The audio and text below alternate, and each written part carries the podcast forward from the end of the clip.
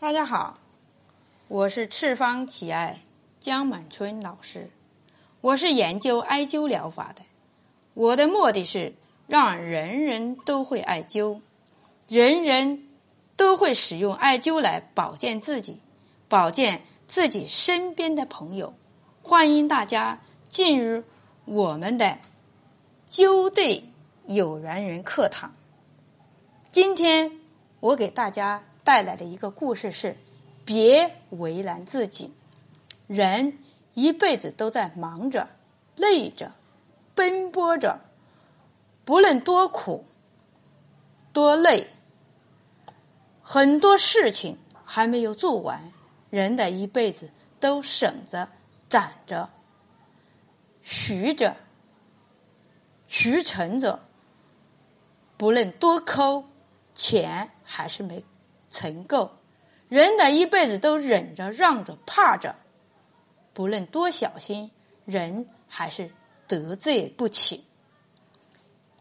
今天的病例是一位女性，雪崩如何艾灸。我的一位学生问我，老师，我最近手上有一位雪崩的患者，很棘手，各处上课你上个讲个女性血崩艾灸隐白淡红穴位来解决，很多患者在我这里置入，而这位患者确实让我头痛。我问一下，这位女性的年龄多大？查看一下她的手掌纹理和身体的变化有所不同。学生说，老师，这位患者年龄是今年49岁，面色黄白，嘴唇无血色，来时告诉我头晕腿无力，说话声音很小。我也仔细的查看了一下他手上的掌纹，手掌颜色鲜红，大小鱼际的颜色也是鲜红的，手臂和手腕部青筋都浮露出来，且深如大如径出。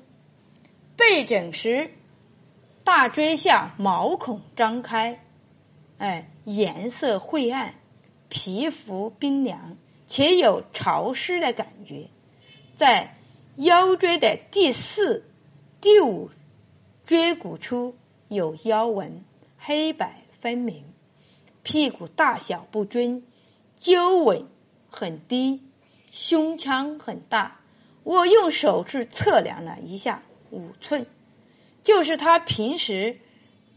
是你平时讲课的时候，心脏偏大，肺部偏大，人很瘦弱，肋骨可以摸到一条一条的。我说，那好，我已经明白了，他的情况是更年期时的功能性出血，中医把它称之为崩症。我们可以把你这个病例分析为胃气不足，营血赤涩，气疏不能潜血，冲胃不固。这里西医说的是绝经期的女性卵巢衰退、卵泡吹发症，卵巢发育到一定的程度，出现了闭锁而无排卵的发生。这种情况，学生问我，老师，对于这样大出血的患者，我们能立竿见影止血吗？艾灸该如何使用穴位？我说，完全可以艾灸止血，五脏六腑都有表里的关系，经络和肢节都会发生疏症和实症的表现。我们可以根据病变，随其病情的舒适变化，给予适当的调理。病在脉，调其血；病在血，调其络；并在气调其胃，胃气，肺气开张，上而不下，久久震动气海，也会波及到肾。在肺守时时，多为邪气壅肺，肺失先降，气枢不能全血，冲元不固。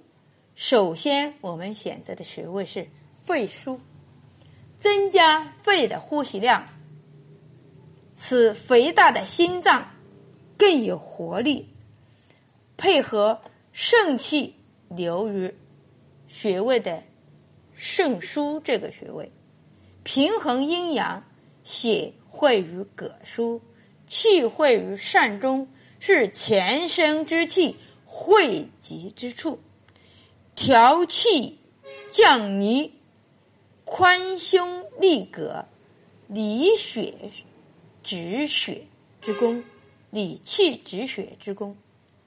交性是阴维脉的溪血，急性疾病我们选择溪血。